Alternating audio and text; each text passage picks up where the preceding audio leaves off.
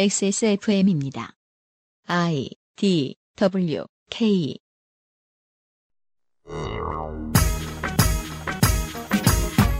반칙 안 하고 물건 잘 만드는 중견 기업들의 푸념을 듣습니다. 세상에 우리를 알리기가 너무 어렵다고요.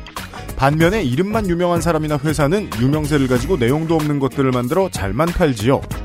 익숙한 것이 안전하다는 소비자 입장에서는 합리적인 선택이 업계에는 상도덕 파괴의 유혹이 될 때도 많습니다.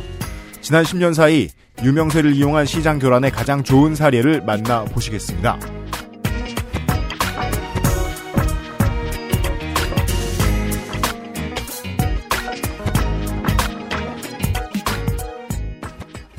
XSFM의 유승균 책임 PD입니다.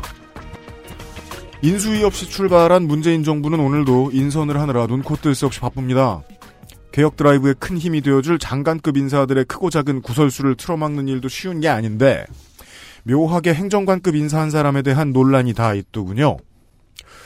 그러면 좀 어떠냐는 반응은 그림을 크게 보시고 정부의 기조에 일단 찬성하고자 하시는 정치적 선택이니까 그럴 수 있다 싶은데 그런 사람인 줄은 몰랐다는 반응이 저한테 좀 신선했습니다. 저는 새로운 시장이 열리는 것을 그 시장에서 눈으로 지켜보고 제 힘 닿는 대로 열심히 도운 경험이 두 번 있습니다. 하나는 한국의 힙합, 또 하나는 한국의 팟캐스트였습니다. 제가 직접 본 그 두 가지 경우에 한해서 새로운 업계의 개창은 재미있는 공통된 흐름을 보여줬습니다. 유명세를 타인보다 많이 즐기며 그것을 한 줌 남김없이 이용하는데 거리낌이 없는 사람들이 빠르게 시장에 유입되더라. 그들은 내실 없이 빠르게 이름값을 키운다. 그리고 커진 이름을 가지고 시장의 표준이 된다. 시장 전체의 수준이 낮아진다. 물론 소비자의 선택은 틀리지 않습니다. 이름이 알려지는 것보다 내실에 더 치우치는 업자는 중간에 만드는 본인이 이 일의 실증을 느끼기도 하고요. 잘하다가 그만둘지도 모르니까 네임드가 되는 일에 천착하는 사람 혹은 회사가 생명력과 꾸준함의 측면에서는 언제나 좀 더 믿을 수 있기 때문입니다. 컨텐츠 제작자들이 흔히 생각하는 퀄리티의 문제도 마찬가지입니다. 수준 높은 컨텐츠를 만들었다고 해서 그게 모든 이들이 편하게 접근할 수 있는 내용일 거라는 보장은 전혀 없으며 오히려 그 반대에 가깝죠. 자기가 준비를 철저히 했으니 사람들에게 좀 어려워도 괜찮다. 나는 당당하다고 여기는 습관도 문제가 됩니다. 결국 사람들의 선택을 받아야 하는데 말이죠. 이때 생각하는 회로 자체를 단순화시켜 놓은 컨텐츠들이 앞으로 치고 나갑니다.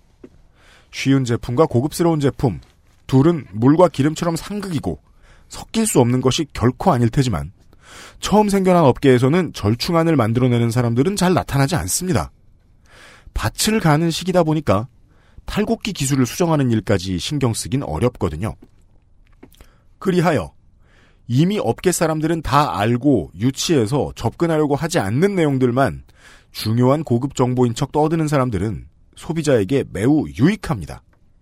소화도 잘 되고 진입장벽이 낮아서 친근하지요. 동종업계 사람들이 보기엔 자기 개발이 소홀하고 스포트라이트만 찾는 인물이지만 대중에게는 더할 나위 없이 좋은 친구가 됩니다. 이것이 연구가 부실한 교수나 실력이 떨어지는 전문가들이 대중의 멘토가 되는, 실전이 약한 사람이 좋은 선생님이 되는, 카피캣이 미디어에만 가면 오리지널이 되는 이유입니다. 그리고 그들은 우리 사회의 중요한 자산이 됩니다. 아무리 성정이 되먹지 못하고 특권의식이 있는 데다 전문성이 없다고 해도 그것은 대중에게 중요하지 않습니다. 친구 먹을 것도 아니거든요.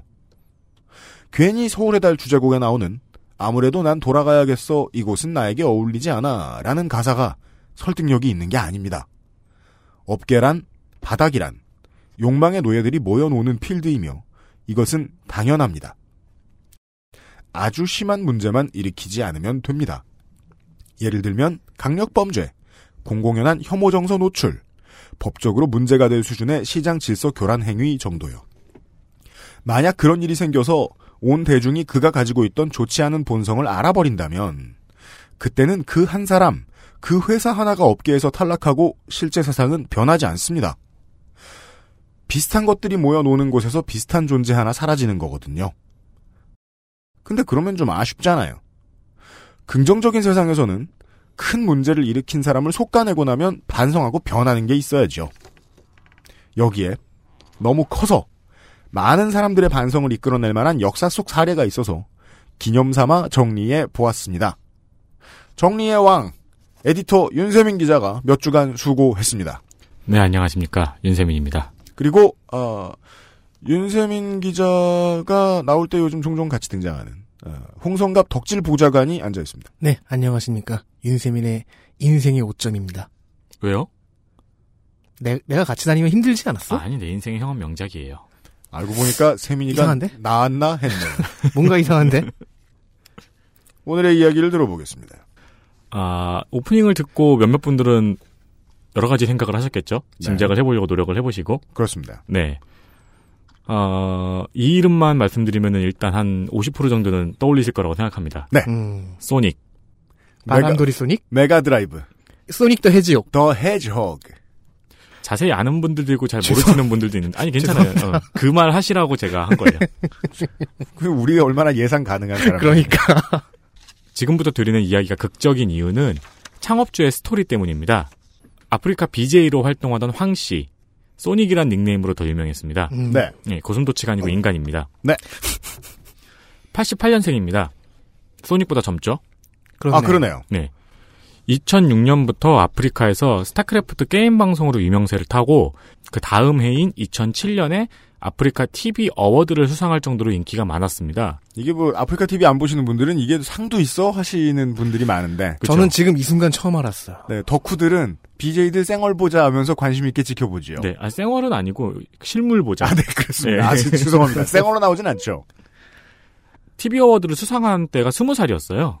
이게 이, 이 소닉이라는 인물 도끼보다 인생 더 빠르게 성공한 사람입니다 거의 네. 네 어, 이 온 게임 넷에도 출연을 하고 아프리카에서도 계속해서 인기를 이어갑니다. BJ로 유명했고 어, 케이블 TV에도 많이 출연하는 어, 소위 셀럽입니다 네. 게임을 잘하는 셀럽이었습니다 뭐 선수 자격으로 뭐 미디어를 탄 적은 거의 없기 때문에 네. 주로 자신의 방송 콘텐츠로 매우 유명해졌던 사람이었죠 음, 비평 뭐 이런 거군요. 어, 정확히는 뭐 아니에요. 엽기 스타 전략 같은 걸로 아하. 유명해졌었어요. 네, 아 오늘은 저 끼어드는 용도군요. 덕질 보좌관이 백지 상태네요. 좋습니다. 아니, 그 좋은 왜냐면은 저는 아프리카 구성입니다. TV를 안 봤거든요. 스타도 잘 안 하잖아요. 안 했잖아요. 어, 네, 그렇습니다. 얼마, 한, 며칠 전에, 네, 그 미국에서 저희 조카가 놀러 와갖고 며칠 전에, 네, 저더러 스타운을 같이 하자 그러더라고요. 네. 스무판에서 스무판을 다 졌어요. 우와, 좋은 삼촌이에요. 아니요, 일부러 져준 게 아니에요. 아니, 아니, 스무 그러니까. 판을 했다니. 그니까 그거 그 그래도 기, 아, 모르고 해도 기분 나쁘 네, 저랑 나이 차이가 별로 안 나는 조카인데, 네, 어, 계속 저를 바르면서 한국 사람이 왜 이렇게 못하냐며 네, 이 친구는 미국인이거든요. 네, 계속 놀려요.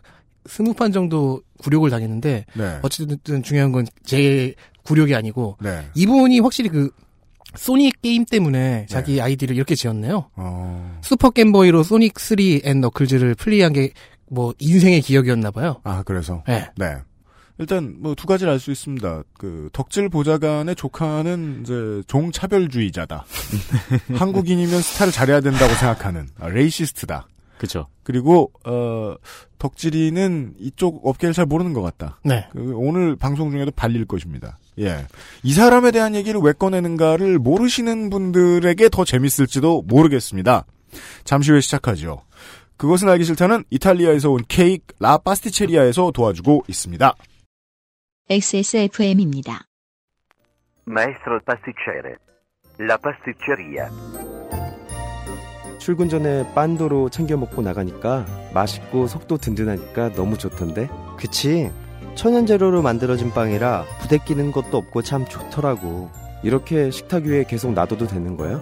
어 그렇게 보관하는 거야 이탈리아 전통 방식인 천연 발효로 만들어서 상온에둬야 더 맛있어 방부제 들어간 거 아니야?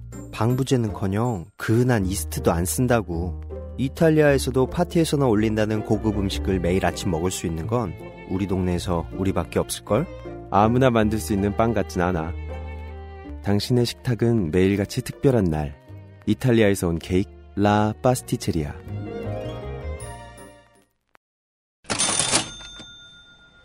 처음에 제가 드렸던 말씀 기억하십니까? 아, 온라인에서 무슨 빵이야? 거의 대한민국의 온라인에서 파는 빵의 매출의 전체를 XSFM이 XS몰이 책임지고 있는 수준이 되어버렸습니다. 아, 이것은 다 여러분 탓입니다. XSFM의 독점거래위원회 김상조 위원장입니다. 안녕하십니까 김상조입니다. 청렴한 그 공정거래위원장 후보와 달리 어, 카드도 씁니다 자기가. 그러니까 제 블로그에 와서 네. 이상한 말씀을 아, 그런 분 남기시는 계세요? 분들 그런 사람 있어요? 힘듭니다. 아이구야. 네. 이김상조는 우리 독점거래위원장입니다.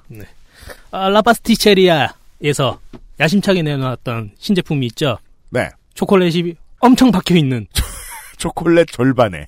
아니 그 초콜릿이 너무 박혀 있으니까 그 네. 봉지 안에 손을 넣어서 한 움큼 떼가잖아요. 네. 이미 손바닥이 소- 초콜릿으로 범벅이 되는. 아, 다음번엔 M&Ms로 바꿔달라. 네. 초콜릿을. 그렇게 많이 집어넣을 거면. 그 제품 쇼콜라또가 네. 잠시 판매를 중지해야 한다고 합니다. 왜입니까? 날씨가 더워서요. 아주 지맘대로요, 진짜. 초콜릿이 녹거든요. 네, 그렇습니다. 어, 역시 우리 장인의 네. 생각이란. 네. 그, 근, 근데 네. 말씀드리고 싶은 거는 음. 겨울이라고 해서 저희가 난방을 안 하는 건 아니잖아요. 아니 얼음판 위에서 먹는 것도 아닌데 네. 딱히 뭐 날이 더워졌다고 해서 또 그걸 해야 되는가? 우리 그 파스티셔리께서 되게 청렴하세요. 저희가 만나봤는데 되게 난방도 안 되는 그 작업실에서 가만히 앉아 계시다가 빵 만들고 또 가만히 앉아 계시고 이러시거든요. 춥게 사시는 걸 제가 한 1월 달인가 2월 달에 뵌 적이 있는데 모두가 그럴 거라고 생각하시는지도 모르겠네요. 그리고 아까 아까 인트로에서 말씀드렸지만 이렇게 유능한 사람들은요 일이 지겨우면 일을 관두기도 해요. 열심히 할 때 빨리 사셔야 되겠습니다. 장인과 일하기는 힘드네요. 매우 그렇습니다. 감사합니다. 김상조 독점거래위원장이었습니다. 덕질은 근데 스타 유닛 이름도 다 모르지 않나요? 아니요, 그 정도는 아니에요. 한때는 그래도 좀 했어요. 질럿이 소형이에요, 중형이에요, 대형이에요. 중형이었을 거야. 어렵다. 중형이었을 거야. 내 기억은 중형이야. 히드라의 공격형은 폭발형이에요, 일반형이에요. 일반형. 폭발형입니다. 어, 진짜? 네. 이러니까 내가 그렇게 쳐 발려치기한테. 네. 이게 제가 자주 흥분하는 스타레, 스타리그 얘기이긴 한데요. 근데 지금도 흥분했었네요. 네, 네. 근데 공교롭게도 이 스토리는 제가 잘 모르는 스토리예요. 네. 저는 입대하면서 스타리그를 전혀 볼 수 없는 내무실로 끌려갔고, 네. 그리고 전역 후에는 스타리그를 안 봤거든요. 그런 사람 우리 우리 아저씨들 세대는 그랬죠. 네. 그리고 그 청담동 주식 부자 때도 말씀을 드렸지만, 이 아프리카는 제가 이해하지 못하는 문화입니다. 그렇습니다. 그러니까 그 대륙과 인종을 얘기하는 게 아니고요. 아프리카 TV요. 네. 네. 그 이 문화를 이해하기 좀 힘들더라고요. 음. 존중은 합니다. 그럼요. 여튼 그 사이에 스타 원 리그가 김캐리의 눈물과 함께 사라졌습니다. 물론 뭐 최근에 다시 등장했고 그동안 간헐적으로 있긴 했습니다만요. 네. 그리고 아프리카에서 스타리그나 스타 중계를 하는 채널들이 인기가 많았는데 이 중에는 써닉이라는 닉네임의 황 씨도 이 스타 중계를 하는 인기 BJ였습니다. 네. 이런 얘기를 한 적이 있었네요. 그 마재윤 선수의 그 승부 조작이 불거진 다음에 뭐 실제로 만나봐야 한다. 아, 실드를 쳤었죠. 네, 그런 일이 생긴 이유가 따로 있다. 오. 네. 그러니까 그 스타 원 리그가 없어지고 나서 그러니까 범죄인지 아닌지 관심이 없다는 얘기일 수도 있겠네요. 이 써닉이라는 BJ가 아프리카계에서 스타리그를 진행을 한 거예요. 맞습니다. 네. 그러다 보니까 올드 팬들이 그쪽으로 많이 어, 몰려간 것도 아, 있고. 자기가 주최한 스- 리그를 만들었다고요? 네, 네. 맞습니다. 그건 잠시 후에 들어보시면 결코 나옵니다. 정, 저- 정상적인 리그가 아니었을 것 같긴 한데. 아니요, 굉장히 인기 있는 리그였어요. 어, 그래요? 네, 네. TV 온게임들 스타리그가 없어지니까 그 대체 리그로 팬들이 많이 그쪽으로 가서 리그를 봤습니다. 어, 11차까지 있었군요. 상당한 규모를 자랑했습니다. 네. 그러다 2011년에 신발팜이라는 사업을 시작합니다. 이런 시사 문제는요. 스타와 스니커를 알아야 돼요. 그죠? 네. 둘 다 모르는 저는 여기 왜 앉아 있는 거죠? 스타와 스니커를 알아야 되는데 스니커 얘기를 더 많이 하지 않기 위해 참아야 돼요. 맞습니다. 그러니까 뭐 성가비의 경우에는 고용 보장의 측면이 중요하지 않습니다. 지금은 네. 온라인에서 신발을 파는 사업인데 예, 이름을 들어본 분들도 많이 계실 겁니다. 그 너무 놀라웠던 게 스니커 매니아 입장에서는 갑자기 규모가 이렇게 커진 소매샵이 흔치 않고 네. 보통 스니커 사업 같은 거는 다른 패션 사업하고도 달라서 재반 지식과 유통망에 대한 노하우가 매우 풍부해야 되고 그건 되게 오래 걸리는 작업이거든요. 그렇죠. 신발팜이라는 업체는 너무 특이했습니다. 갑자기 규모가 커졌는데 거의 국내 1위급으로 너무 많이 커졌고 갑자기 사라졌어요. 그러게요. 그 온라인에서 신발 소매로 유명한 뭐 선수라는 사이트라든가 네. 그런 사이트들 보면 굉장히 오랫동안 입지를 다져왔잖아요. 선수, 뭐 오래된 리얼 관세, 네. 뭐 이런 업체들이 보고 있으면 되게 오랫동안 장사했거든요. 그렇죠. 예. 아프리카 방송에서 인기가 있었으니까 그 아프리카 방송에서 번 돈으로 사업을 시작하고 네. 또 아프리카 본인 방송으로 그 사업을 홍보하는 방식이었어요. 아하, 예. 네, 그 방송이 워낙 인기가 있었고 자기가 채널을 쥐고 있으니까. 그렇죠. 그리고 그 방송의 시청자와 스니커 시장의 타겟이 맞았던 거죠. 음. 그래서 사업은 굉장히 빨리 안정기에 접어듭니다. 네. 심지어 확장을 하면서 안정됐어요. 네. 그 와중에 나땡키의 신상 국내 물량을 모조리 사들였다가 그대로 재고가 되는 일이 있었다고 합니다. 음. 그래서 8억 원의 빚이 생겼다고 하는데요. 네. 이 신상이 뭔지가 너무 궁금해서 찾아봤는데 안 나오는 거예요. 음. 그래서 제 옆에서 이번에 새로 나온 코르테즈를 살까 고민하고 있는 김성주 행정관에게 물어봤어요. 네. 혹시 이 신상이 뭔지 아느냐? 어, 사무실에 오는 택배 물량의 절반은 김상조의 신발입니다. 그렇습니다. 그러자 몇, 년, 나머지 절반은 몇 제 년도인데요? 신발입니다. 라고 물어보더니 네. 그 연도에 풀린 나땡키의 물량을 전부 다 생각해보다가 아무래도 루나 3인 것 같다. 당연합니다. 그렇게 결론을 네. 내리더라고요. 그래서 어 그런 것 같네요라고 하면서 둘이 계속 서칭을 하다가 게시물 하나를 발견했어요. 음. 그 게시물에 이렇게 써 있습니다. 신발 팜에서는 왜 루나만 팜? 라이밍이군요. 많이 나왔던 사람들의 궁금증이었습니다. 네. 이것은 뭐 자세히 설명하고 싶지만 넘어가겠습니다. 네. 네. 아, 그런 이유가 있죠. 자세히 자세히 설명을 부탁드리는데 루나 3가 안 팔렸던 모델인가요? 안 팔리진 않았는데 나이키가 예측했던 팔고 싶었던 물량에 비해서는 전혀 안 팔린 모델이었어요. 이게 왜 그러냐면 21세기 초반으로 거슬러 올라가야 되는데 하이테크 스니커 시장이 21세기 초반부터 패션 트렌드와 분리돼요. 그전에는 패션 트렌드가 곧 최신의 하이테크였거든요. 조던이 하이테크 아. 농구화였죠. 네, 그러니까 90년대 생각해 보시면 될 것 같아요. 네. 뭐 저 저 리복의 인스타 펌프라든가 뭐 헥사라이트 기술 혹은 이제 조던 브랜드가 한참 떴을 때 나왔던 주메어와 맥스웨어 기술 같은 거 최신의 기술이 곧 스니커의 패션과도 유관했을 때였어요. 네. 거의 등치되었던 때. 근데 21세기가 지나가면서부터 기능화와 패션화가 점점 갈려 나갔습니다. 그때쯤에 나이키가 내놓았던 에, 주력 기능성 중창의 이름이 루나죠. 네. 루나 물량부터는 나이키 본사에서는 많이 물량을 내놓으려고 그러고 리테일러들은 많이 안 살려고 하는 추세가 이어졌어요. 이 시장의 흐름을 정확히 보- 읽고 있지 못하다가 어떤 회사는 이 신상품을 많이 들였다가 빚을 많이 지죠. 그리고 그건 지금도 있는 일입니다. 루나 1하고 2가 워낙 대박을 쳤기 때문에 그 신발 시장에서 잘 모르시는 분에게 루나 3는 터미네이터 3 정도로 생각하시면 됩니다. 아, 예. 확실하게 이해가 되는군요. 네. 영화 3탄이라고 생각하니까 왠지 안 팔릴 것 같긴 합니다. 아, 터미네이터 3 보고 얼마나 실망했든지. 저 러시아워 3. 아. 파리엔 왜 가? 형제가 왜 일본이냐? 여튼. 그래서 빚이 생겼습니다. 나이키 말고요. 이 소닉이란 BJ한테요. 소- 나이키에게는 빚은 중요하지 않습니다. 아니, 나이키 네, 조단이라서 입장에선 좋은 벌어주니까. 거죠. 지금 아. 재고가 쌓여 있었는데 한 그럼요. 방에 털어가졌으니까. 나이키는 신납니다. 네. 그래서 8억여 원의 빚이 생겼고 이를 극복하기 위해서 투자자를 모집했다고 합니다. 자, 실패를 한 번 했을 때 사업가는 악수를 더 둘 가능성이 매우 높습니다. 뭐를 어떻게 투자를 모았죠? 제 빚 갚아주실 분 뭐 이렇게 모았나요? 그러니까 본인 인터뷰에서는 전국을 돌아다니면서 개인 투자자를 만났다고 합니다. 그래서 개인 투자자가 뭐 산삼이에요? 시- 그럼 신봤다가 아니라 신봤다가 아니라 뭐라고? 아니, 뭐 얘기해요? 신받, 신받다죠. 네, 그 뭐, 음. 개인 사업자 입장에서. 봉봤다. 여튼. 그래서 10억의 투자를 받고 이 중 8억 5천으로 빚을 갚고 1억 5천으로 스베누를 만들었습니다. 자, 문제의 이름이 등장합니다. 스베누. 신발 브랜드의 이름입니다. 이때부터 소닉이라는 사람은 신발을 팔다가 직접 신발을 만듭니다. 네. 근데 사업을 한다고 10억의 투자를 받고 그중에 8억 5천으로 자기 빚을 갚아도 되나요? 네, 뭘 해도 돼요. 아, 그래요? 상관없어요. 어. 그러니까 사업의 세계에서 투자라는 건 그 마법의 이름이죠. 그러니까 음. 물약이 들어왔는데 그걸로 만화를 채워도 되고 HP를 채워도 되고요. 랩업을 해도 돼요. 투자란 그런 의미입니다. 음. 이제부터 광고주분들은 이 발언을 잘 기억해 두시기 바랍니다. 전 투자 안 받아요. HP도 만화도 예, 암호도 늘 모자라요. 괜찮아. 여튼 그래서 이 신발팜이라는 몰 안에 스베누라는 브랜드가 등장합니다. 그렇습니다. 자기 회사 브랜드가 어, 자기가 운영하던 여러 가지 브랜드의 소매상에서 등장합니다. 여기까지는 도덕적인 문제가 없습니다. 네, 원래 그리고 그 인기가 있는 쇼핑몰은 자체 생산이나 자체 브랜드를 만드는 게 흔한 일이에요. 안 그러면 또 영양 낭비이기도 해요. 그렇습니다. 네. 네. 그 다만 이렇게 크게 성장한 사례는 드물죠. 보통 아주 크게 성장하려면 곡선이 있어야 되거든요. 네. 거의 이 신발판과 스베누는 직선으로 확 올라가요. 그렇죠. 국내에서 그래도 꽤 인기 있고 자체 생산했던 그, 그, 정당한 경기라는 브랜드도 네. 자체 생산하고 하지만 나름대로 그래도 입지를 다지긴 했지만 이 정도로 성장하는 거는 10년이 넘어도 힘들었잖아요. 물론 그 큰 성장 케이스는 스니커나 애틀레틱스웨어 시장 말고 여성복 시장에서 사례가 더 많아요. 아, 네. 우리는 이제 저 백화점이나 해외 매장 나가면 스타일 땡다 브랜드 크게 볼 수 있잖아요. 네. 원래 셀렉샵으로 시작 작은 셀렉샵으로 시작했다가 네.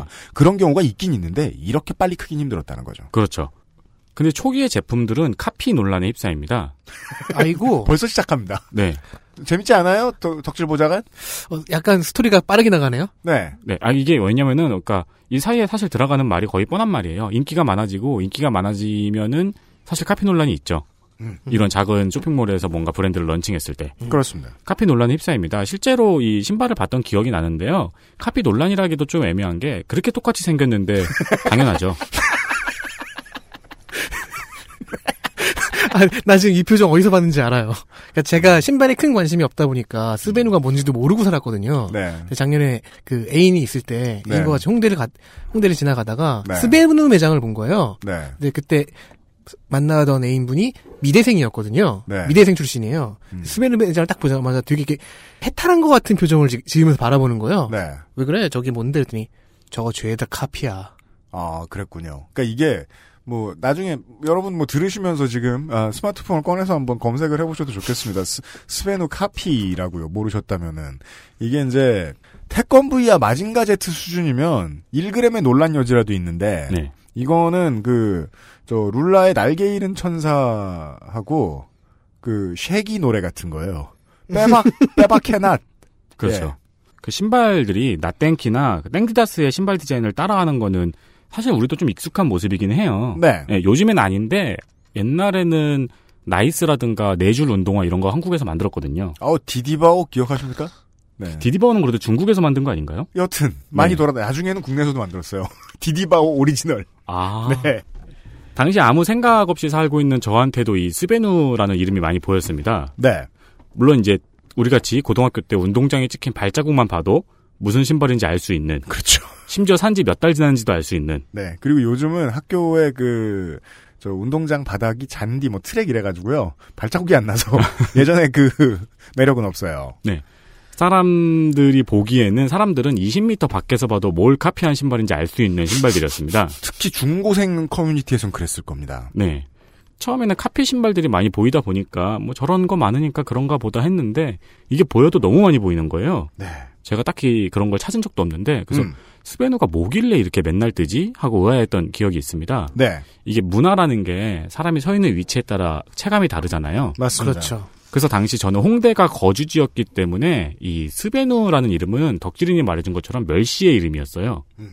그러니까 제 주위에 온통 조던 같은 걸 사모으는 사람들만 있었으니까 네. 그 외에 다른 국내 브랜드가 어, 외국 브랜드 제품을 카피하면서 유명태를 유명세를 타는 모습이 이쁘게 보일 리가 없죠.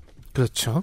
그, 이 지점에서 저가 이제 되게 많은 생각을 하게 됐던 건 그 부분이에요. 그 어떤 나중에 강력하게 크는 브랜드도 레드오션에서 살아남기 위해서 처음에 카피캣 역할을 엄청나게 충실히 하거든요. 네, 지금의 샤오미와 화웨이 같은 경우랄까요? 그렇죠. 네. 예. 번 돈으로 또 대단한 것을 만들어낼 수도 있긴 있다. 라고 보고 싶은데 시작할 땐 이렇게 진흙탕인 경우가 정말 많다는 거죠. 그렇죠. 그러나 어느 정도 성장을 한 이후에는 자체 디자인 쪽으로 노선을 잡습니다. 그래서 카피 신발보다는 자체적으로 디자인한 신발들을 많이 런칭하기도 하고 네, 카피를 해도 좀 양심 있게 카피를 합니다. 그렇습니다.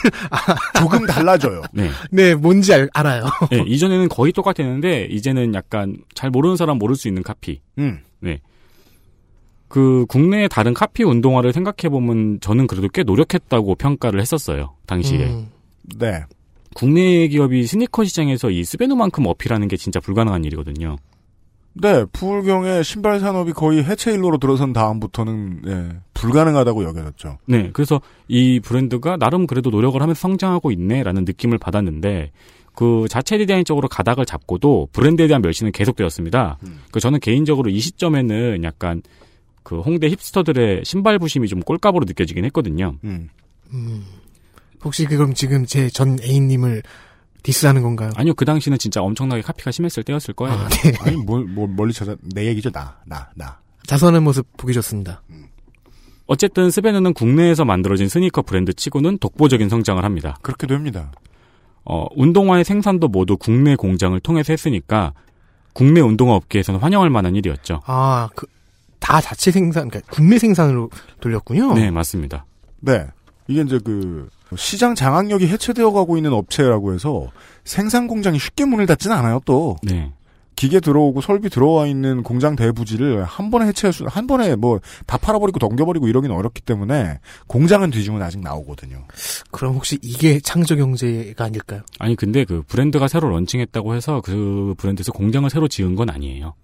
그러면 아무도 공산품 못 만들죠. 뭐 음. 그래도 놀고 있을 혹은 일거리가 별로 없을 공장들을 빡세게 돌려줬으면 그렇죠. 그러니까 네. 공장은 완전히 무능하지만 않으면 중립적인 존재라고 봐야 돼요. 이 공장에 이 물건을 넣어서 하청준 업체에서 즉 만든 업체에서 어 이렇게 이렇게 신경 써주세요. 이거 이거 신경 써주세요. 이거 이거 뭐 위생 수준 지켜주세요. 이렇게 얘기해서 좋은 물건이 나오면 좋은 물건이 나온 거고 아 맘대로 해 우리는 개당 천 원밖에 못 줘 이러면서 막 단가 막 깎으면서 아무렇게나 만들어 이렇게 해가지고 불량품이 나오면 그건 그 만드는 회사가 나쁜 거고 공장은 인풋 한 대로 아웃풋 해주는 편입니다. 네. 우리 지금 액세스몰에 들어와 있는 많은 업체들도 공장을 자체로 돌릴 만큼의 능력을 가진 업체 흔치 않아요. 예, 몇 개 정도밖에 없어요. 지금 세계 최대의 자전거 회사가 대만 회사거든요. 네. 근데 그 대만 회사는 가격 정책이 공격적이어가지고 최대 의 회사가 되었는데, 근데 자전거 업체에는 60년, 100년 묵은 전통의 명품 회사들이 있단 말이에요. 네. 음. 그 자전거들 전부 다 그 대만 회사에서 만들어요. 아 만들다가 어, 이런 뭐 공산품 시장에 대한 상념들을 좀 이야기를 해보았습니다. 네. 공장을 자체로 돌리고 있는 어, 공장의 구성 기계 및 사람이라고는 조용한 형제들 뿐인 용산의 숨은 보석 컴스테이션에서 그것은 알기 싫다를 도와주고 있습니다. XSFM입니다. 안녕하세요. 컴스테이션에 걸어 다니는 콜센터 이경식입니다. 하드코어 게이머는 과소비를 해야만 할까요? 이것은 지난 4번 세기 동안 인류가 스스로에게 던져온 질문이었습니다. 이에 대한 컴스테이션의 답은 있으면 써도 되지만 안 그래도 괜찮다는 것입니다. 16스레드의 옥타코어 CPU의 가격대도 더 이상 꿈이 아닌 세상, 정보를 구하실 시간이 없다면 컴스테이션에 문의하십시오. 비용의 합리성을 고려하신다면 컴스테이션에 문의하십시오. 011-892-5568로 전화 주십시오. 조용한 형제들은 폭주하는 주문에도 끄떡 없습니다. 컴스테이션은 조용한 형제들과 함께합니다. 사람 사는 세상을 위해 정치를 시작한 노무현. 그는 우리 곁에 없지만 그의 꿈은 영원합니다. 노무현 재단은 사람 사는 세상을 위하여 노무현의 가치와 철학을 전합니다. 노무현 재단의 후원 회원이 되어 주세요. 1688-0523 자, 그러다 그 남자의 스베누라는 세 글자가 우리들 마음속에 들어온 일이 있습니다. 아야 아파라. 네. 마치 우병우 씨와 같죠? 네. 스타 원 리그를 부활시킵니다. 그렇습니다. 개인의 돈 사실상 그러니까 물론 뭐 법인체였겠지만 어, 의지는 개인에 의해서 움직인 거니까요. 거기에 투자를 하겠다고 생각한 건 그렇죠. 신생업체가 투자를 했고 이게 그 2014년인가요? 네. 그 투자는 단순 미디어 광고가 아니라 스포츠리그를 개최하는 것이었습니다. 그 스베누라는 이- 이름은 이때부터 본격적으로 유명해지는데요. 스베누 스타리그가 등장합니다. 스타원 리그를 추억하고 있다는 사람들은 많았고 그리고 아프리카에서 스타원 BJ를 하던 사람이 성공해서 온게임넷에서 그 리그를 부활시켰으니까 올드 팬들에게는 당연히 큰 의미로 다가오죠. 갑자기 도덕적인 로망이 비치는 거예요. 스타 해가지고 돈 벌었던 젊은이가 돈을 많이 벌어가지고 스타원에 다시 돈을 부었다. 네. 네. 그러니까 이것만으로도 뉴스가 되었고 홍보 효과도 컸죠. 음. 사실 저도 이때 깜짝 놀랐어요. 스베노가 저렇게 큰 브랜드였어 하면서. 저도 그런 생각했어요. 하긴 리그 전체를 주최할 정도라면은 그... 그 전에 스타원 리그 스폰서는 KT, SK, 네. 대한항공 이랬어요. 러니까요 네. 보람상조도 못 들어온 스타리그였어요. 맞아요. 네. 근데 이제 문제는 이 스타리그가 생각보다 노잼이었습니다. 리그의 완성도는 꼭, 뭐, 예, 주최 측의 문제는 아닙니다만. 음. 근데 저는 이때까지도 그냥 스타, 스베누가 얼마나 큰 브랜드인지 잘 와닿지 않긴 했어요. 홍대에는 원래 잘 나가는 쇼핑몰에 매장이 많이 있거든요. 그렇죠. 그러니까 그냥 플래그십으로 홍대에만 하나 만들어 놓는 그런 매장이 많은데 네. 스베누도 홍대에 그런 매장이 있었습니다. 음. 근데 알고 보니까 그게 아니고 전국의 직영점과 가맹점을 냈더라고요. 음. 그렇죠. 어허. 홍보는 점점 더 공격적이 됩니다. 네. 온라인에서 광범위한 홍보 전략은 물론이고 아이유나 AOA 심지어 클레이모레츠를 홍보 모델로 쓰고 네. 홍대에 신사옥을 차립니다. 네. 뿐만 아니라 스타크래프트 2와 리그 오브 레전드의 프로팀의 스폰서가 되기도 합니다. 이것이 지금 기억해 주면 좋으실 것이 브랜드를 런칭하고 단 한 1, 2년 사이의 일이죠. 네, 그렇습니다. 이거는 기억을 할 것 같아요. 스타테일이랑 프라임이었죠. 맞습니다. 네. 어, 그러니까 행보는 완전 대기업이에요, 지금. 그러게요. 네. 2014년 패션업계 광고 집행 금액을 살펴보면은 1위는 FRL 코리아, 유니땡노이죠. 네. 네. 그리고 2위가 K땡 코리아. 등산. 그렇습니다. 그리고 3위가 스베누입니다. 장난 아니죠. 한국은 스파 아니면 등산이거든요. 네. 근데 2014년에는 스파 아니면 등산 아니면 스베누. 4위가 까르띠땡인 거 생각하면은 오! 아, 명품을 밀어냈군요. 뭐가 있나 네. 했더니. 상위 15개 업체 중에서 2014년에 시작된 업체는 스베누밖에 없습니다. 그러니까 다른 업체는 2015년에 시작했다. 이런 게 아닙니다. 네. 쩐다. 브랜드 런칭 하자마자 첫 해 광고비가 전체 3위였던 거예요. 네. 그 실제 2014년에 스베누에서 사용한 광고비는 21억 7천만 원. 이게 스베누 2014년 전체 매출의 20%가 넘는 비율이었습니다. 이게 얼마나 공산품 생산업체 입장에서 위험하냐면 순수익의 20%도 쓸까 말까 하고 두려워하는 업체들이 많은데 네. 매출의 20%면요 적자를 보고 광고를 하겠다는 수준이에요.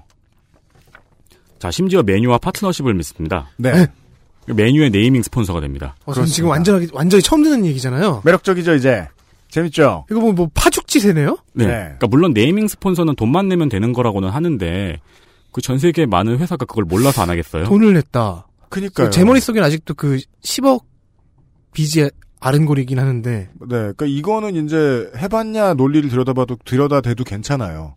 그거 뭐 돈만 내면 아무데나 해주는 건데라고 이야기하는 사람들이 있는데 어, 실전을 경험해보고 와서 얘기하라고 그러니까 그 말해요. 돈을 내, 내 보았느냐. 네, 그럼요. 그 메뉴에 돈 내고 메뉴 이름 쓰고 싶은 회사가 얼마나 많겠습니까? 음. 어쨌든 회사 규모를 충분히 자랑할 수 있는 정도의 효과는 본 거예요. 이 결론이 중요하죠. 이 시점에서 다들 약간 충격을 받았죠. 메뉴 스폰서 시점에서. 이것도 사실 문화권의 차이인 게 그 스베누는 초기에는 저렴한 가격 때문에 중고등학생들한테 어필할 수 있는 브랜드였거든요. 맞습니다. 저희 어릴 때처럼 그 포스를 갖지 못해서 맨날 밤에 우울증에 걸리던 이런 중고등학생들 말고요. 네, 그냥 예쁘고 튼튼한 운동화가 좋다는 정상적인 중고등학생들이요. 음. 그 정상적이라기보다는 그냥, 일반적인 보편적인. 예, 일반적인 중고등학생들. 상식의 선에 수렴하는 소비자들. 그 근처에서 노시는. 네. 네. 그런 중고등학생들한테 어, 가격대도 합리적이고 좋은 이쁜 브랜드로 입지를 넓혀가고 있었어요. 네. 저는 고등학생 때 한 달 알바해 가지고 더티포스를 23만 원 주고 샀거든요. 에어포스 원 더티라는 매우 기념비적인 모델입니다. 음. 지금 봐도 저는 참 멋지다 이렇게 생각하지만 이름 그대로 그냥 모르는 사람이 보기엔 더럽습니다. 23만 원까지는 아니었던 것 같기도 하고요. 저는, 조금 쓴 것 같아요. 네. 그, 저는 그때 그럴 생각은 못하고, 그러니까 브랜드에 관심이 없었으니까, 네. 알바한 돈으로 이태원 바닥 해집고 다녀갖고 브랜드는 아닌데 이쁜 거 찾았거든요. 음. 네. 음. 근데 이태원 바닥에서 사면 똑같은 가격으로 샀을 거예요. 예, 그, 때 나도 한 이 정도 주고 샀던 것 같아요. 1, 20만 원은. 썼네. 근데 브랜드가 아니었다는 것. 네. 저도 이제 카피캣을 구매해 본 적이 있는데 아, 이태원 가면 말만 잘하죠. 맞아요. 네. 바비 사장님이나 뭐 저 미카엘 사장님하고 얘기 잘하죠. 그러면은 뭐 3, 4만 원이면 근데 그, 그 당시에 이태원은 말 잘못하면 때렸잖아요. 그래서 그 이제 저 교미를 시도하는 수컷 거미의 마음으로 조심조심 다가가야 돼요.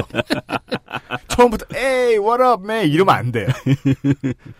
그러니까 제 저 같은 경우에는 이제 그런 문화권이기도 하고 네. 이 스베누가 떴을 때 이미 주위 사람들은 다 성인이어서 음. 다 비싼 브랜드의 신발을 신지 스베누를 신는 타겟들은 없었거든요. 그랬죠. 맞아요. 러니까 스베누가 이렇게 큰 것 자체가 엄청 신기한 거예요. 아. 내 주인 아무도 안 신는데 음. 어떻게 엠뱅 이론이구나. 예, 예, 어떻게 저렇게 큰 거지? 내 주변에서 아무도 안 신는데 저렇게 크다니. 음. 누군가는 신고 있구나. 그게 누군지 모르겠지만. 그게 뭐 여기 안에 있는 세 사람은 그거 동의할 걸요. 저 등산 브랜드 아. 예, 그쵸. 왜 저렇게 TV 광고를 내가 돈 꿔주는 곳 광고는 저렇게 많이 나오는 걸 이해를 하는데 뭐 어디서 돈을 벌어가지고 저러지? 했더니 대한민국 인구의 한 10분의 7은 산에 가 있더라. 그냥 산 근처에 사는 사람, 심지어 강 근처에 사는 사람도 그걸 입더라. 1호선을 타도 다 그걸 입고 있어요. 1호선을 타려면 그러니까 그걸 안 입으면 뺀찌를 먹는다는 소문이 있죠? 아, 뭐 서울 그러면- 그러니까 경인 그러면- 1호선이요. 그러면은 이제 경인 1호선 개찰구 앞에는 이제 기도들이 서 있나요? 그렇죠. 드레스 코드 검사하고? 네. 그걸 안 입으면 자리를 양보해줘야 돼요. 아, 그거 사실 그 그저 흰 마크 그거 임산부인 줄 알았죠? 등산복이에요. 등산부. 그래가지고 차별적이라고 얘기하는 거예요. 제가 봐도 그래요. 어디까지 했지? 아, 여기다. 자, 스타 원 스폰서부터 시작해서 이후의 행보들을 보면은 이게 1년이 안 된 시점, 안 아, 된 시간 잠깐만요. 동안의 성장이에요. 이게 1년도 안 된 거예요? 네. 네. 1년도 안 된 시간 동안의 성장이에요. 그냥 쭉 지금. 보면 한 2, 3, 최소 2, 3년은 돼 보이는데. 10년은 돼야죠, 사실. 그러니까 통일국민당처럼 성장했어요. 저 정주영 주머니 돈이 있던 것처럼 말이죠. 아, 그 업체 상호 하나가 생각이 나요. 뭐요? 지금, 지금은 없는 걸로 하는데, 어. 세진 컴퓨터랜드. 세진 컴퓨터랜드 92년부터 2000년 절전 CS와 AS, 호객 없는 접객, 정찰제, 정품 소프트웨어 사용 등 당시 국내 컴퓨터 시장에서는 파격적인 전략으로 전국의 대형 체인을 개설하며 빠르게 성장한 PC 전문 업체입니다. 이후 어음 기반의 매출 성장과 무리한 확장으로 인해 3년여 만에 부도 위기를 맞았고 업체를 매입한 대우통신이 모기업 해체로 자금 지원에 어려움을 겪자 창사 8년 만에 파산 선고를 받습니다. 창업자 한상수 씨는 방만경영, 권위주의, 폭행 논란 등으로 자주 구설수에 올랐지요. 아 그렇게 빨리 컸었나 그 회사가? 거기도 그랬어요. 어. 그리고 굉장히 공격적이었어요. 근데 거의 그, 그 급이네요. 네, 네. 그러니까 엄청나게 브랜드가 빠르게 성장을 하는 거예요. 음, 아, 컴스테이션 원 되게 큰디야. 아까도 말씀드렸지만 안 될 국- 거야 아마. 국내의 브랜드가 이렇게 성장을 했다는 건 신발업계에 있어서는 단비거든요. 네. 그 와중에 저 같은 이제 사람은 그 약간 스베누라는 브랜드가 내가 살 일은 없지만 세상에는 존재하고 누군가는 사는 브랜드 두 글자로 뱅뱅. 그런 인식이 된 거죠. 저는 이제 뱅뱅이라기보다는 그 마놀로 블라닉이나 엠마뉴엘 옹가로 같은 브랜드랑 비슷해진 거예요. 그게 뭐죠? 있어요. 바쉐론 콘스탄틴 알아요? 그러니까 그런 거. 죄송합니다. 제가 다시는 이런 질문하지 않겠습니다. 옛날에 그래서 이그 윤소영 기자 얘기를 듣다가 궁금해서 그래 바쉐론 콘스탄틴 시계가 있었지 이러고서 바쉐론 콘스탄틴 한번 검색해봤어요. 네. 사는 사람이 많은가봐. 한국 네. 사이트도 있어요. 그렇죠. 한국 사이트 가니까 맨 앞에 나와 있는 시계는요. 그냥 저 가죽에다가 그냥 뭐 로즈골드색에 동그랗고 그 시간이 이렇게 그 줄로 된 이런 아, 네. 그냥 제 같은 사람이 보기에는 그냥 김영삼 대도무문 시계 네. 같은 IW 시계 디자인하고 비슷하네요. 그냥 동네에서 산행 갔다 오면 주는 시계 같은 시계가 있어. 네. 근데 이게 되게 비싼가 봐. 네. 뭐 몇천만 원에서 억을 하겠죠? 이 시계 설명이 뭐라고 나오는 줄 알아요, 처음에? 완벽한 원을 이루는 본질적인 아름다움. 응? 비웃는 게 아니야. 응? 그냥 너무 귀엽고 재밌잖아. 본질적인 아름다움? 덕질이는 이, 런 현상이 궁금하면 파텍 필립이라고 검색해 보세요. 싫어요. 왠지 내가 감당할 수 없는 무언가를 접하게 될 것 같아. 아무튼 이렇대요. 그 그런 거 우리가 알 수 없는 음. 네. 그러니까 명품 위에 있는 물건들. 네. 그러니까 공통점은 뭐냐면은 저 브랜드가 저기 존재한다는 건 알지만 나는 평생 살 일이 없다는 거죠. 그렇죠. 음. 맞습니다. 그러나 별 관심이 없던 저하고는 달리 구매자들은 신발을 받고 예쁘게 잘 신고 다녔고 홍대의 힙스터들은 열정적으로 싫어하는 그렇죠. 모두가 평화로운 나날이었습니다. 이런 걸 이제 호불호가 갈린다. 이렇게 표현들 하죠. 네. 이게 이제 그, 어, 공격적으로, 어, 현 정부를 지지해주는 일부 대중과, 그 다음에 이제 글쟁이들의 전쟁과도 비슷해요. 음. 네. 네, 그렇습니다. 그 이 현상의 결말이 박근혜 대통령 당선으로 나타났던 시절이 있었죠. 트위터만 믿고 있다가. 그러니까 그, 래서그 당시에 저는 이 스베누라는 브랜드에 대해서 뭐 갖고 있는 갖고 있는 생각은 이 스베누를 욕하는 스트릿 종자들에 대한 꼴사나움이었거든요. 왜냐면 아. 스트릿 종자들이랑 같이 살았거든, 얘는. 그렇죠. 아, 걔네들. 저, 저도 마찬가지예요. 글 쓰는 종자들이랑 같이 사니까 그쪽을 뭐라고 하지. 집에서 사겠다는데. 아니 그 양반들 자기들 조던 신고 있다고 해서 조던 신고 있다고 스베드 신는 사람 무시하고 다니는데 그 스베드 신는 사람 귀에 이알포 꽂혀 있다고 절할 거 아니잖아요. 자기 귀에 번들 꽂혀 있고. 맞아. 그게 되게 중요해. 사람은 어떤 분야에 있어서는 자신만의 확고한 신념과 오래된 연구, 이런 게 수반되어 있고, 네. 그게 아닌 분야에서는 아무것도 모르는 거야. 그렇죠. 그렇죠. 예, 네, 영화 평론가가 말이에요. 그 무슨 나전칠기 장인 앞에 가가지고 맨날 성룡 영화만 본다고 뭐라 하는 거 아니야. 그거랑 똑같은 거죠. 얼마나 재밌는데. 그럼요. 기계식 키보드 쓰는 사람이 멤브레인 키보드 쓰는 사람 무시하고 다니는 거죠. 내가 아, 그거 UMC네요. 말이에요. 네. 근데 나는 너만 무시하는 이유는 내가 너하고 친하기 때문이야. 몰랐지. 아니, 우리가 친한 거. 왜 갑자기 내 얘기로 오는지 모르겠지만, 네, 이제 알았네요. 고마워요. 난 사주잖아.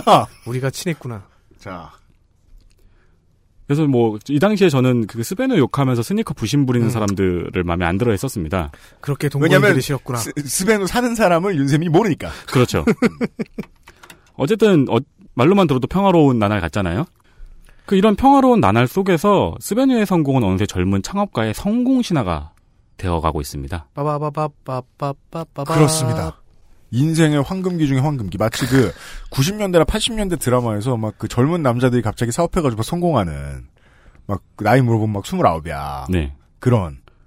그때 스물아홉은 근데 좀 나이가 있는 편이었죠. 옛날엔 그랬어요. 네. 네. 지금 스물아홉. 그러니까 사람들의 수명이 짧아서가 아니라 세상에 빨리 나오니까. 네. 여튼 막 그런 뭐 성공신화 같은 그런 경우가 됐어요. 저는 이 나이에 이렇게 그 이거 자수성가잖아요. 그렇죠. 자수성가 했던 그러니까 이쪽 이제 미디어 근처의 업계에서 자수성가한 젊은 인- 인물들. 저는 정말 이 BJ 소닉과 도끼밖에 몰랐어요. 그러니까 인더스트리를 아예 장악해낸 사람. 음. 뭐 대도서관 같은 사람들도 있잖아요. 그죠. 근데 대도서관은 갑자기 그러겠다고 막 그 산업을 자기가 새로 창출해내고 그러지 아. 않고 있어요. 이 사람은 그 대도서관 같은 인물은 장인에 가깝죠. 계속해서 지금도 계속해서 하고 있는 일을 조금씩 발전시켜 나가는 일을 하지. 한 발 그건- 한 발. 그러니까 미디어 컨텐츠 개발자의 처음의 소임에서 벗어나질 않잖아요. 대도서관은 음. BJ 소닉하고는 많이 달라요. 네, 재밌는 얘기를 듣고 있습니다. 그것은 알기 싫다는 사람 사는 세상을 위해 끊임없이 노력하는 노력 아, 끊임없이 고문하는 고문하냐? 죄송합니다. 스베누를 막 신기고 끊임없이 고민하는 노무현 재단에서 도와주고 있습니다. 노무현 씨다니 사람을 고문을. 발음을 이렇게 하다니 부끄러운 줄 알아야지. XSFM입니다. 제가 생각하는 이상적인 사회는 모두가 먹는 것, 입는 것 이런 걱정 좀 안 하고 더럽고 안 입고 온 꼬라지 좀 안 보고 그래서 하루하루가 좀 신명나게 이어지는 그런 세상이라고 생각을 합니다. 사람 사는 세상을 위해 정치를 시작한 노무현. 그는 우리 곁에 없지만 그의 꿈은 영원합니다. 노무현 재단은 사람 사는 세상을 위하여 노무현의 가치와 철학을 전합니다. 노무현 재단의 후원 회원이 되어 주세요. 1688-0523 이제 카베레이크도 라이젠도 컴스테이션에 문의하십시오.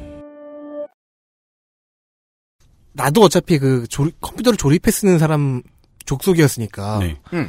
그런데 딱 한 번 세신 컴퓨터 랜드를 가본 적이 있거든요. 한장 북미단 그, 그 90년대 후반에 네. 가서 깜짝 놀랐어요. 너무 커? 너무 큰 거야. 아니, 그러니까 빌딩 전체가 다 그 세신 컴퓨터 랜드가 쓰고 있는 거예요. 어, 이, 새끼, 이 돈이 다 어디서 났지? 이 새끼. 아니, 왜냐면- 돈 벌면 왜 씨- 이런 식의 매장들이 전국에 네. 수십 개가 수십 개를 열고 네. 그걸 다 빵빵하게 광고를 때리고 있었으니까 그 어릴 어린 나이에 들었던 생각이 딱 두 가지예요. 음. 일, 이 돈은 어디서 났지? 음. 이, 이 돈을 어떻게 회수하지? 음. 왜냐면 가서 봐- 봤더니 뭐 무료 컴퓨터 교실을 열어주고 있고 음. AS를 평생 해준다고 그러고 있고 음. 난 오히려 되게 그때 불안했거든요. 음. 저는 거기서 수- 간단한 수리 유상 수리를 받으러 간 거였어요. 네. 제가 컴퓨터를 맞췄던 업체가 용산 업체가 없어지는 바람에 근데 수리비가 내가 예상한 것보다도 훨씬 낮게 나온 거야. 음. 그 순간 불안해졌어요. 음. 또 고장 날까봐. 아니 이, 이 업체 어- 없어지는 거 아니야? 이러다가 음. 그 요것도 생각 냉정하게는 인심 좋은 업체는 철없는 CEO가 운영하고 있을 경우가 많다. 음, 사람 좋고자 하면 회사가 망할 거 아니에요. 또 너무 냉정하다 보면 사람들한테 이미지가 되게 안 좋아져요. 그렇다고 해서 막 편하게 풀자니 그건 내가 내 뒤, 등 뒤에 뭐 부모님 돈이 있든지 갑자기 내가 뭐 BJ를 해서 돈을 많이 벌었든지 온몸에 불을 질러. 그, 그런 게 아닌 이상 안 될 거 아니야. 투자를 막 받고 UMC가 스트립쇼 하는 거 상상해버렸어. 매운 거 되게 많이 먹고 막 음. 그런 게 아니면 안 될 거 아니야. 사업은 냉정하니까요. 사업이 냉정하다는 걸 우리가 모두 알고 있다 보니까 의문이 드는 거죠. 오, 갑자기 규모가 이렇게 커져버렸네? 여튼 규모는 커졌고 홍보는 홍보대로 다 해놨고 그러니까 돈은 어디서 많이 들어왔고 그 돈도 다 썼는데 어떻게 회수하지라는 불안감이 여기서도 느- 저도 느껴져요 지금. 젊은 사업가의 성공 신화가 되었습니다. BJ 소닉과 스베르는요. 네. 이 당시 미디어에서는 그 자수성가한 성공신화를 쓰고 있는 젊은 사학과를 찾기 위해서 혈안이 되어 있는 PD들이 많았거든요. 창조 경제가 중요했으니까요. 그- 그래서 2014년과 2015년 사이에 청년 사업가 연매출 500억 이러면서 강연도 다닙니다. 네. 어 진짜 500억이었어요? 2015년 6월에는 한 아 그 말씀 이따가 드릴게요. 어. 네. 흥미진진해. 2015년 6월에는 한 달간 집행했던 온라인 광고 기반 광고비만 18억 2천만 원으로 우리나라에서 온라인의 광고비를 가장 많이 쓴 광고주가 되었습니다. 네. 2015년 상반기에 쓴 온라인 광고비만 82억 8,700만 원. 우리나라에서 넷마블에 이은 2위였습니다. 네. 이때부터 말이 안 되기 시작하죠. 네. 네. 넷마블은 그리고 광고비의 대부분을 온라인에 써야 되는 회사잖아요. 음. 근데 오프라인에서 신발을 파는 회사의 온라인 광고비가 2위였던 거예요. 네. 네. 아까 이 사람 그 10억 빚을 걱정해준 제가 바보 같네요. 음, 맞습니다. 네. 그 걱정 안 해도 바보 같긴 한데. 얘는 원래 바보 같고요. 너의 명작이라며 야 걱정은 안 해도 돼요. 네. 네. 이 얘기는 나중에 뉴스 아카이브에서 달았으면 재밌었을 뻔했는데 그러지는 못하게 됐습니다. 네. 그렇게 유명해지니까 이제 카피에 대한 문제가 다시 한번 불거집니다. 음. 근데 이번에는 특이하게 다른 회사에서 스베누의 신발을 카피했다는 그런 문제가 불거집니다. 네. 근데 이거는 그냥 카피가 아니고 똑같아서 너무 똑같아요. 네. 너무 똑같고 상표만 다른데 가격은 절반 가격이라는 문제였습니다. 아. 피해자가 된 가해자군요. 스베누의 절반 가격. 네. 아직 결혼 안 났어요. 그 신발은 SNR 땡이라는 국내 브랜드였는데 SNR 땡. 네. 이 브랜드 같은 경우는 그 종이 비행기라는 이름으로 더 잘 많은 사람들이 알고 계실 수도 있습니다. 음. 종이 비행기의 다른 나라 말. 네. 이 회사 같은 경우에는 저는 사실 스베네보다 더 많이 본 신발인데요. 예를 들어 뭐 황금거위나 음. 맥스구땡, 네. 에어포스땡 로우, 네. 스탱스미스 네. 이렇게 이름만 들어도 어떤 디자인의 운동화인지 머릿속에 떠올리실 수 있는 분들이 계시죠. 네. 나땡키와 땡디다스의 그 대표적인 이제 라이프 스타일 스니커들. 네, 스테디셀러들. 예, 이런 그 신발들을 머릿속에 떠올릴 수 있는 분들은 검색창에 종이 비행기를 다른 나라 말로 검색을 해보시면은 네. 그 거의 똑같은 신발이 로고만 다르게 박혀 있는 모습을 볼 수 있습니다. 그렇습니다. 즉 이 회사도 외국 운동화 카피로 늘 구설수에 올라와 있는 브랜드였습니다. 네. 이런 업체 많거든요. 그렇죠. 근데 이런 업체들이 그 대중의 대화에 끼어들 수 있을 만큼 유명해진 적은 없었다는 거죠, 이렇게. 그렇죠. 네, 그, 그, 런 신발은 저기서 늘 팔고 있는 신발이라는 거 다들 알고 있으니까요. 그 이런 카피 문제가 신발에만 국한되어 있는 건 아니고 그왜 국내 대기업의 스파 브랜드 매장에도 가보면은 조금 아는 사람 눈에는 전부 다 카피잖아요. 그렇죠. 네, 워커는 전부 다 땡버랜드 아니면 마틴 박사님 거고. 제가 굉장히 애용했던 네. 카피들이죠. 악세사리도 거의 다 명품 카피고 그렇죠. 사실은 명품 아울렛에 가봐도요. 명품 업계들이 국내에서 워낙 치열하게 다투고 있기 때문에 가봐서 이제 팔려나온 물건들 봐도 나땡키하고 땡디다스에서 먼저 나왔던 디자인들 네. 어, 저 컨버땡 이런 데서 나왔던 디자인들 카피해놓은 거 은근 많아요. 맞아요. 아, 심지어 그리고 그 아- 땡디다스 80년대 모델 같은 거 뒤져보면은 그 에어포스 원 따라한 것도 있어요. 그러니까 신발의 되게 중요한 그 특징 중에 하나인데 심지어는 조던 시리즈들 가운데서도 땡라다의 디자인을 베꼈다라고 의심을 받은 오리지널 모델이 있어요. 네. 예. 그러니까 이게 좀 특징이긴 한데 다만 얼마나 대놓고 심하게 자주 그러느냐의 문제는 그렇죠. 있죠. 근데 이 SNR 땡이란 브랜드와 스베누란 브랜드는 진짜 똑같아도 너무 똑같은 거예요. 그러니까 이 두 브랜드 중에 한 브랜드만 검색해 보셔도 비교샷을 확인할 수 있는데 이게 얼마나 똑같냐면은 어떤 식으로 루머가 퍼졌냐면은 똑같은 공장에서 나오는 신발이다 라는 식의 루머가 퍼졌습니다. 네. 이 약간 양상이 조금 재미있는 게 똑같이 해외 유명 브랜드 운동화를 카피하던 브랜드가 이제 서로 카피했다고 논쟁이 붙은 겁니다. 그렇습니다. 그래서 같은 공장에서 생산되는 브랜드라는 루머가 퍼졌는데 가격 차이가 두세 배 차이가 났거든요. 그러니까 여기서 스베누라는 브랜드의 이미지가 한번 큰 타격을 받습니다. 제가 지금 하나를 보고 있는데 스베누 신발은 그 S라인 쿠앤쿠고요. 이 SNRB 운동화는 무슨 SN707이라는 그레이블링인데 그냥 똑같은데요? 네, 그냥 똑같아요. 근데 가격은 정확하게 두 배예요. 네. 그러니까 같은 공장에서 나온 운동화 수준이죠. 예. 네. 아 그리고 하나 이제 간과할 수 없는 게요. 저희들이 이제 패션 산업에 발을 담가봤잖아요. 아 갑자기 어깨에 힘이 들어가는데 무슨 물건 레퍼런스 내밀고 똑같이 달라 그러면 세상 어느 공장이나 다 똑같이 해줍니다. 아, 그건 그래요. 그 정도 능력은 한국의 패브릭 제조업 다 갖추고 있습니다. 한국 공장 수준 되게 높거든요. 카피해달라 똑같이 만들어냅니다. 그러니까 국내에 있는 소비자들 같은 국내에 있는 소비자들 같은 경우에는 이거나 저거나 보세 운동화 만드는 국내 공장에서 만드는 제품이란 인식은 다 똑같다는 그런 인식에서 퍼진 소문인데 음. 이에 스베노는 적극적으로 해명합니다. 음. 어떻게 보면 당연하죠. 그러니까 본사에는 자체 디자인 팀이 있고 같은 공장에서 생산되는 동일한 제품이 아니라 SNR 땡의 제품이 카피 제품이라면서 언론을 통해서 적극적으로 해명합니다. 네. 누가 선패를 쥐었는지 알 수가 없는 문제를 들고 이야기합니다. 뭐, 물론, 진심이라고 해도 그럴 수밖에 없죠. 사실이라고 해도. 네. 그러나 이번에 품질에서 문제가 다시 한번 드러납니다. 이번에는 물 빠짐 문제가 그동안 구매자들 사이에서 트- 그 산발적으로 일어났었거든요. 물 빠짐. 네. 근데 급기야 한 세탁소에서 스베노 제품은 물이 빠지기 때문에 받지 않겠다고 내건 안내문이 인터넷에 떠돌면서 큰 화제가 됩니다. 네, 이 세탁소는 이제 개별 세탁소가 아니라 그 세탁 프랜차이즈. 네. 한국의 세탁 프랜차이즈를 거의 다 잡아먹은 그곳이죠. 네. 이 일은 인터넷에서 생각보다 크게 번져서 스베너 본사는 물론 그 세탁소 본사에서도 입장 표명을 할 정도로 큰 파장이 있었습니다. 그 대표였던 소닉 황 씨는 나중에 다른 유명 브랜드도 물이 빠진다. 양비론. 그 세탁소 본사에서 대리점 핸들링을 못한 것 같다. 네 잘못이다. 예, 그런 식으로 말을 하기도 했습니다. 아, 대리점 건사 못해? 라는 회장님의 언어를 썼군요. 네. 물론, 그, 어떤 스니커들은 브랜드와 무관하게 간혹 물이 빠져요. 그죠.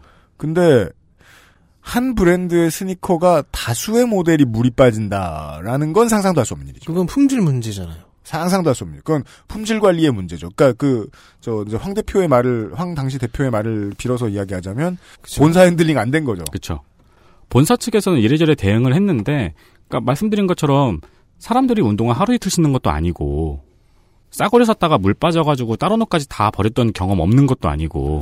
전 이런 경험이 없어 모르겠습니다. 처음부터 비싼 것만 신었다는 게 아니라 그 아, 그쵸. 이렇게 같이 세, 탁을 세탁하지 하시, 않- 어, 응. 같이 세탁하지 않잖아요. 예, 많은 청취자 여러분들께는 상상도 할 수 없는 일이 아닌가 싶습니다. 내가 어떤 색깔의 양말을 신고 어떤 색깔의 신발을 신었는데 신발 색깔에 맞게 양말 색깔이 변하는 상황. 저는 옛날에 옛날에 비만이 맞고 학교에서 축구할 때는 경험해 본 적이 있는 것 같은데 그 외엔 없었어요. 예. 그게 아니어도 왜 음. 그 모자 같은 거 생각 없이 세탁기에 던졌는데 핑크 와이셔츠가 돼서 나오는 경우 있잖아요. 아, 그건 살림할 줄 모르기 때문에 그러는 거고. 그거는 지가 혼나야지. 색깔 옷은 색깔별로도 나눠야지. 근데 은근히 또 마음에 들어가지고. 아, 네. 그건 그래요. 이게 그, 그 연핑크가 말이에요. 네. 남자의 색이에요. 어쨌든 사람들이 다 그런 경험이 있는데 물 빠지는 제품에 대한 변명을 받아줄 리가 없죠. 그렇죠. 그 요즘 세상엔 알루미늄에 그 레드가 아노다이징 된 것도 불량이라고 기사가 나오는 세상인데요. 음. 네, 그렇습니다. 그게 휴대폰 케이스하고 화학 반응을 일으켜가지고 물이 그 색에 색이 빠진 건데 그게 뭐 색 빠지는 불량이라는 식으로 기사가 나간 적이 있거든요. 아, 어 참고로 금속에 아노다이징 된 거는 그 죽은 소 매장에서 변기 뚫는 용액을 사가지고 담가 놓으면 깔끔하게 빠집니다. 어 좋은 정보 감사합니다. 네. 근데 죽은 소가 아니고요. 소 죽어죠. 네. 여튼 거기서 그 강한 알칼리 용액 사다가 담가 놓으면 돼요. 죽어라. 알겠습니다. 심지어는 그 제품을 구매했던 소비자 중에서 하나둘씩 제품을 배송받지 못하고 있다는 사람들이 생겨나기 시작합니다. 네. 최악의 어. 기초적인 나쁜 짓이죠. 본사에서는 주문 폭주 때문이라고 했는데 지금 검색을 해봐도 2014년 9월 12일에 주문한 신발이 11월 24일까지 배송을 안 왔다는 이야기를 볼 수 있습니다. 그 제가 그 D 디디모 일보에서 근무한 적 있지 않습니까? 거기도 거기는 정말로 배송팀이 없는데 배송이 폭주해서 늦게 간 적이 있어요. 근데 이렇게까지는 아니에요. 그러니까 지금 계절을 넘어섰잖아요. 예. 그러니까 우리가 이 정도까지 기다린 거는 옛날에 ADSL하고 두루넷밖에 없어요. 얼씨. 2개월 12일이 걸렸다는 거예요. 그러니까 제가 디디 일보 있을 때도 2개월을 넘긴 적은 없었던 걸로 기억해요. 그 제가 정말 조그만 규모의 미국 모 온라인 쇼핑몰에서 물건을 산 다음에 배송 대행을 받은 적이 있었는데 작년 10월인가 11월에 블랙 프라이데이 시즌에 그때 한 28일 걸렸던 기억이 나요. 음. 블랙 프라이데이 시즌이기도 하고 작은 업체니까 물건이 없거나 돈이 없지 않은 이상 2개월 12일은 말이 안 되죠. 예. 그렇죠. 그것도 방금 그건 직구였잖아요. 네. 이건 생산도 국내에 사는 브랜드가. 그때 제가 봤던 것도 직구였죠. 네. 문제가 또 터집니다. 2015년 스베느가 브랜드의 상표 출원을 신청했는데 거절당한 것입니다. 네, 상표 출원이 예? 에? 늦은 것도 이상하지만 네. 이유는 기존 신발 유통 제조업체인 소비뉴라는 업체에서 이의 신청을 제기했기 때문입니다. 네. 아니 보통 어, 보통 상표권 출원은 사업을 시작하는 단계에서 해야 되는 건데 그러니까요. 이걸 사업을 시작하고 1년이 될 때까지 안 하고 있다가 확장을 할 만큼 해놓고 2015년에 했는데 거절당한 거예요. 언론에 따르면은 특허청에서 이에 대해서 소명 자료 제출을 요구했는데 음흠. 음. 기한 내에 제출하지 않았다고 합니다. 이후에 스베누는 불복 신청을 하고 소비뉴에서는 판매 금지 가처분 신청을 했습니다. 네. 제가 방금 전에 보통 상표권 출원은 사업을 시작하는 단계에서 하는 건데 이거를 1년 뒤에 했다고 했잖아요. 네. 이게 왜 문제가 되냐면은 음. 그 시점에 이미 전국에 스베누 매장이 100개가 넘어가고 있었거든요. 아이고. 자기 돈 들여 문 연 가맹점도 60곳이 넘었고요. 음. 그, 근데 이 시점에서 만약에 판매 금지 가처분 판결을 받았다고 해봐요. 음. 그러면은 이 전국의 가맹점주들은 완전 날벼락 맞는 거죠. 그러게 말입니다. 이럴 것을 기대하면서 가맹점이 되는 프랜차이즈하고 계약을 맺는 가게 사장님들은 없죠. 아, 음. 그런 사람이 세상 없겠어. 그렇죠. 가맹점주들은 당연히 가맹점을 모집하니까 상표권 출원 같은 건 당연히 돼 있을 거라고 생각을 그렇죠. 하죠. 음. 근데 이- 이, 이제서야 하고 있다니. 그렇죠. 심지어 거절당했고. 네. 이 상표권 출원에 대해서 이후의 업데이트를 찾아봤는데 2016년까지도 상표권 출원이 안 되어 있는 것으로 확인했습니다. 어, 결국은 국내에서 법적으로 보장된 권리가 아닌 네이밍의 브랜드로 지금까지 장사를 해왔다고 그렇죠. 볼 수도 있네요. 그렇죠. 네. 이게 굉장히 중요한 문제인데 음. 결과적으로 보면 이게 별로 중요한 문제가 아니게 되었습니다. 네? 아, 뭐예요? 왜 이렇게 메꿔핀이 많아요? 네, 네, 이 스토리. 내일 예고입니다. 그러니까 이건 그냥 해프닝이었고 이제 더 심각한 문제들이 숨어 있었습니다. 그렇습니다. 네, 덕질 보좌관 어때요? 재밌지 않아요? 매우 흥미롭습니다. 매우 흥미롭죠. 이런 사건이 어딨어요. 무언가 굉장히 일이 무슨 바이러스 전염되듯이 팍팍팍팍 커져나가는데 네. 음. 오히려 너무 그 커져나가는 속도가 빨라서 약간의 불안함이 느껴지면서 음. 아니나 다를까 문제점이 나오는데 다 해결되지 않은 것 같은데 이건 사실 중요한 게 아니었다니. 청소년 문화의 대표 주자 중 한 사람이 기성 산업을 움직이는 큰 손이 됐어요. 보통 그 이만한 손이 됐어요.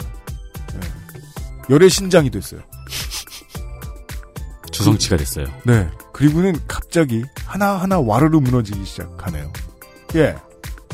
아, 이런 드라마를 내일 좀 더 감상을 해보시죠. 내일부터 그럼 이제 본격적인 붕괴가 시작이 되나요? 네, 그렇습니다. 홍성갑 덕질 보좌관과 에디터 윤세민 기자였습니다. 유승균 책임 PD였습니다. 내일 이 시간에 뵐게요. 네, 내일 뵙겠습니다. 내일 네, 뵙겠습니다.